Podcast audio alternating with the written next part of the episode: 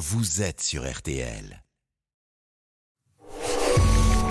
RTL, Lis-moi une histoire vrai.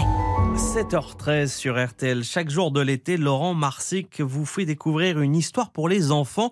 Une histoire pour nous aider à mieux connaître un personnage, un objet, un monument. C'est en partenariat avec Gallimard Jeunesse.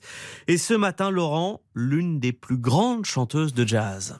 Nina Simone, deux prénoms pour une légende, une légende de la musique noire. Nina pour Niña, la petite fille en espagnol.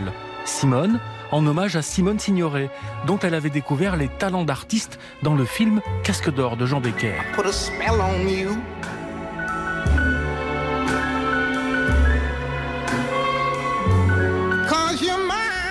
Et si Eunice, son vrai prénom, choisit un pseudo, c'est tout simplement pour ne pas que sa famille sache que dans la vie, à ses débuts, elle est chanteuse de cabaret. Ses parents considèrent que le jazz est une musique diabolique, ce qui n'empêchera pas Nina de faire carrière. Elle apprend le piano à l'âge de 3 ans. Sa mère rêve qu'elle devienne la première concertiste classique noire en Amérique. Peine perdue. D'abord, sa couleur de peau fait qu'on lui refuse une bourse d'études. Le racisme et l'injustice vont jalonner toute la vie de Nina Simone. Et elle va se rebeller. Tiens, si tu veux un exemple, en voici un.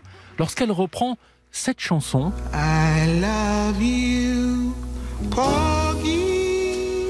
elle refuse de chanter la faute d'orthographe qui figure pourtant dans la chanson de George Gershwin, I loves you, Porgy, love avec un S. Cette erreur était là tout simplement pour se moquer d'une pauvre femme noire analphabète.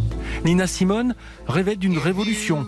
Sa vie personnelle ne sera pas plus heureuse. Femme battue, elle s'exile et vient finir sa vie en France. De Nina Simone, il reste des chansons magnifiques qu'on entend encore très régulièrement à la radio, partout dans le monde.